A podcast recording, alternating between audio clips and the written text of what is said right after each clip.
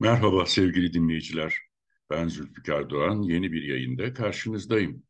Türkiye milyonlarca gencin gelecek umutlarını yok eden kamu personeli seçme sınavı sorularının dışarıya sızdırıldığı skandalla sarsılıyor. Öyle ki özel bir dershanenin test kitapçıklarıyla birebir örtüşen çok sayıda sorunun yer aldığı sınav gerçekleştikten sonra ortaya çıktı.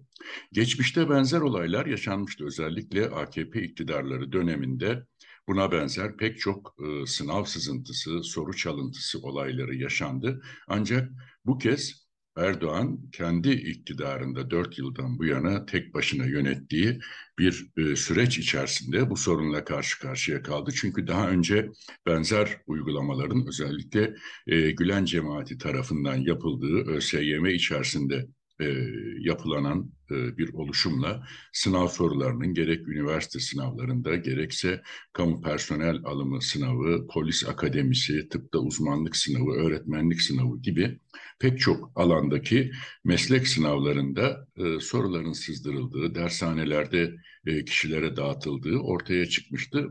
Bilhassa 15 Temmuz 2016'daki darbe teşebbüsünden sonra bu sınav usulsüzlükleriyle ilgili başlatılan soruşturmalarda da bu yöntemle kamuya giren, kritik noktalara yerleştirilen çok sayıda polis, hakim, savcı, akademisyen e, gibi görevliler kamudan ihraç edildi.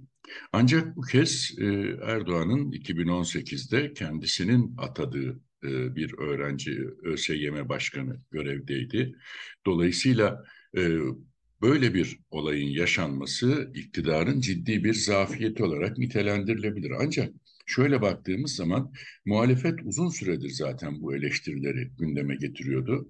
İktidarın daha önce yakındığı, e, cemaate atfettiği yöntemleri kendisinin de uyguladığını, özellikle e, getirilen mülakat yöntemiyle kamu personeli seçme sınavında çok yüksek puan alan e, kişilerin, gençlerin sırf iktidara yakın olmadıkları için iktidardan bir kart vizit veya torpilleri bulunmadığı için mülakatlarda elendiğini, dolayısıyla kamuda e, partizanca kadrolaşmanın yaygın şekilde uygulandığını öne sürüyorlardı. Bir anlamda KPSS sınavında ortaya çıkan bu sızıntı muhalefetin bu tezlerini de teyit etmiş oldu. Zaten CHP lideri Kemal Kılıçdaroğlu e, bu konuda bir açıklama yapmayacağım. Zaten biz hep bu sınavların şaibeli olduğunu söylüyorduk.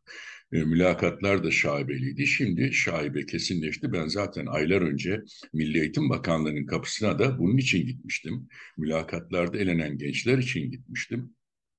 Ama merak etmeyin e, birkaç ay içerisinde bütün bu sorunları çözeceğiz diyerek bir anlamda iktidara geldiklerinde e, bu konuya el atacaklarını daha doğrusu iktidara geleceklerini iddia eden ifadeler paylaştı. Aynı şekilde İyi Parti Genel Başkanı Meral Akşener de iktidarın gençlerin geleceğini çaldığını öne sürdü ve e, İyi Parti bir yandan da Cumhuriyet Savcılığına suç duyurusunda bulundu bu konuyla ilgili olarak.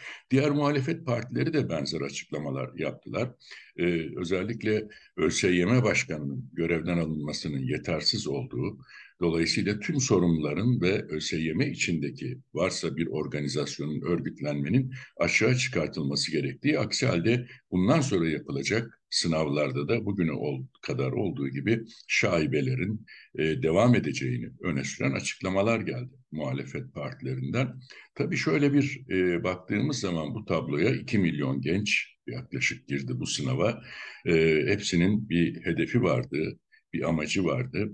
E, kamuda göreve girmek, kamuda bir işe girmek. Çünkü e, genç işsizler arasında üniversite mezunlarının sayısı bir buçuk iki milyona yaklaşıyor. Şimdi o gençlerin ve aileleriyle birlikte e, 10-15 milyonluk bir kitlenin bu umutları yok edildi. O yüzden de oluşan infial oldukça büyük.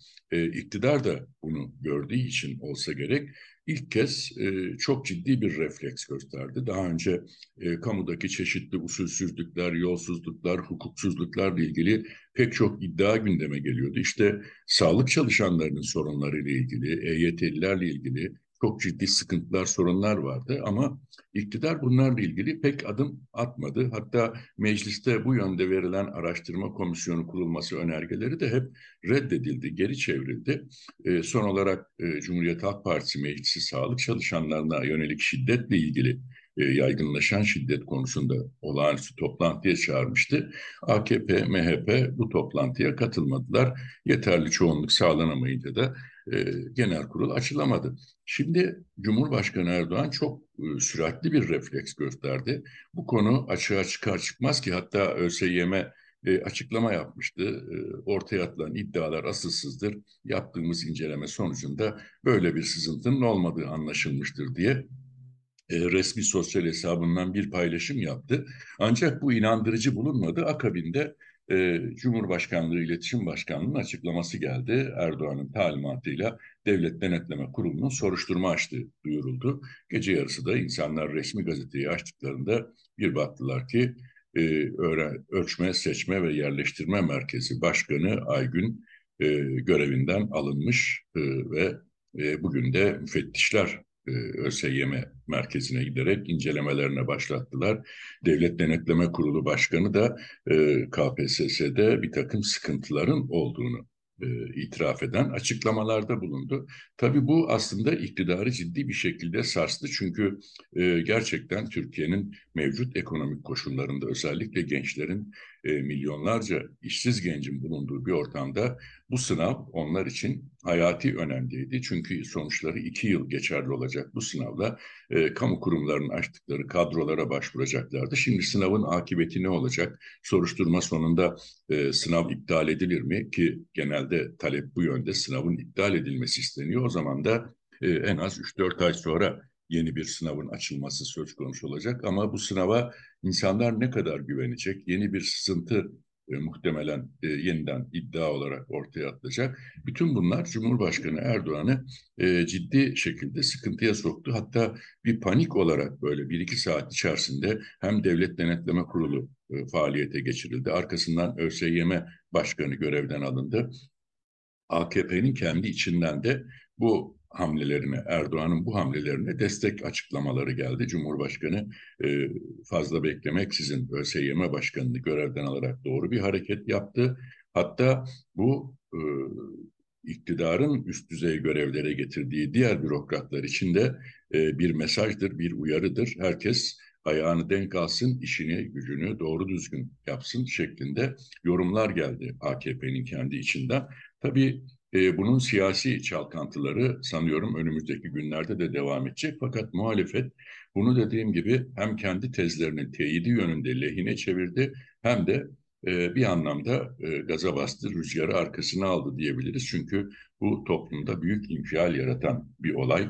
E, milyonlarca gencin geleceğini ilgilendiren, geleceğini karartan bir olay. O yüzden de CHP başta olmak üzere muhalefet partileri e, bu olayı olabildiğince e, koz olarak kullanacaklardır diye düşünüyorum. Çünkü CHP son dönemde bu konuda ciddi bir atak içerisinde. Bugüne kadar hiç adım atmadıkları illere adım atıyorlar, gitmedikleri yerlere gidiyorlar. Son olarak CHP Genel Başkanı Ağrı'ya gitmişti. Burada esnaf ziyareti yapıp dönecekti. Yani günübirlik bir programdı. Fakat esnaf ziyareti adeta mitinge dönüştü. Arkasından Erzurum'da e, CHP'nin daha önce açıkladığı meclis tatile girdikten sonra uygulayacağı dediği grup toplantısı gerçekleşti. 130 milletvekiliyle Kılıçdaroğlu Erzurum'da CHP grup toplantısını gerçekleştirdi. Burada da ilgi çok büyüktü. Hemen akabinde ise şimdi e, 2011'de 34 sivilin terörist sanılarak e, terörist sanıldığı iddiasıyla hava bombardımanında öldürüldüğü Roboski'ye gidecek eşi Selvi Kılıçdaroğlu ile birlikte ve helalleşme e, olarak açıkladığı yeni yaklaşımının bir başka adımını atacak. Daha önce 28 Şubat mağdurlarıyla bir araya gelmişti CHP'lileri. Bir anlamda muhalefet yelkenlerinin rüzgarını dolduruyor diyebiliriz. İktidarın yelkenleri ise inmiş vaziyette. Cumhurbaşkanı Erdoğan, AKP bu yelkenleri tekrar şişirecek rüzgarlar arıyorlar. Ama e, Erdoğan'ın bizzat kendisine bağlı kurumların açıkladığı resmi veriler e, bunun pek de kısa sürede mümkün olamayacağını gösteriyor. Çünkü e, Ticaret Bakanlığı'nın açıkladığı Temmuz ayı dış ticaret verileri e, bir kez daha rekor bir açığa işaret etti. 10,6 milyar dolar Temmuz ayında e, dış ticaret açığı ve e, Ocak-Temmuz döneminde 7 ayda da 62 milyar dolara dayandı. Hatta çok daha vahim bir tablo var. Haziran ayında ihracat artışı %20, ithalat artışı %40'tı. Temmuz ayına baktığımızda ithalat yine yüzde 40 artmış, 40'ın üzerinde artmış ama ihracat yüzde 13'e gerilemiş. Çok sert bir düşüş söz konusu. Yani ihracat artışı hız kaybediyor. Bu da yeni ekonomi modelinin önemli ayaklarından birisinin zaten e, çökmeye başladığını ama çöküntünün de hızlandığını gösteriyor. Bir başka boyut Bankacılık Düzenleme ve Denetleme Kurumu'nun açıkladığı ilk 6 aylık bankaların finansal göstergelerine ilişkin rakamlar. Burada da 6 ayda Cumhurbaşkanı Erdoğan'ın faiz indirimi ısrarına ve inadına rağmen bankaların e, karlarının yüzde 400'ün üzerinde arttığını geçen yıla göre e, 33 milyardan 160 milyarın üzerine çıktığını gösteriyor. Bunun içinde önemli olan kritik bir gösterge var. Bankaların faiz gelirleri e, yüzde 200'ün üzerinde artmış. Yani e, faiz indirimi Merkez Bankası'nın politika faizini 7 aydır sabit tutması bir anlamda e, içi boş uygulamalar. Tam aksine bankaların faiz gelirleri artmış. Diğer taraftan rezerv satarak kurları e, frenleme, kurları müdahale etme politikasının da iflas ettiğini gösteriyor. BDDK'nın verileri nedir o? 6 ayda özellikle faiz dışı gelirlerinde de bankaların yüzde iki yüzün üzerinde bir artış var ve bunun içerisinde de kur farkı kambiyo e, gelirlerinin e, çok ciddi arttığını görüyoruz. 10 milyar doların üzerinde bir kambiyo karı sağlamış bankalar. Bu da kur artışlarına müdahalenin de beklenen sonuçları vermediğini, her iki ayağında e, çöküntü içerisinde olduğunu gösteriyor. Dolayısıyla ekonomi politikalarındaki bu çöküş üzerine muhalefetin hamlelerini peş peşe yapması, e, bir de bu tür siyasi sarsıntı yaratan KPSS sınav skandalı gibi olaylar eklendiğinde iktidarı iyice köşeye sıkıştırıyor. Önümüzdeki günlerde de muhtemelen buradan çıkış yolları arayacak yeni hamleler yapmaya çalışacak Cumhurbaşkanı Erdoğan ama şu anda görünen yeniden beton politikasına dönüş. Çünkü şu ana kadar tek vaat edilen yeni açılım önümüzdeki ay daha doğrusu bu ay içerisinde e, Toplu Konut İdaresi'nin yeni sosyal konut projelerini açıklayacağı yönündeki e, duyuruydu. Bundan da e, tabii kamuoyundaki etkisi ne olacak, ne kadar olacak onu bu kampanya açıklandığında göreceğiz. Çünkü insanların mevcut koşullardaki alım güçleri e, artık Türkiye'de bir ev ya da araba sahibi olmayı hayalin de ötesinde olanaksız hale getirmiş durumda.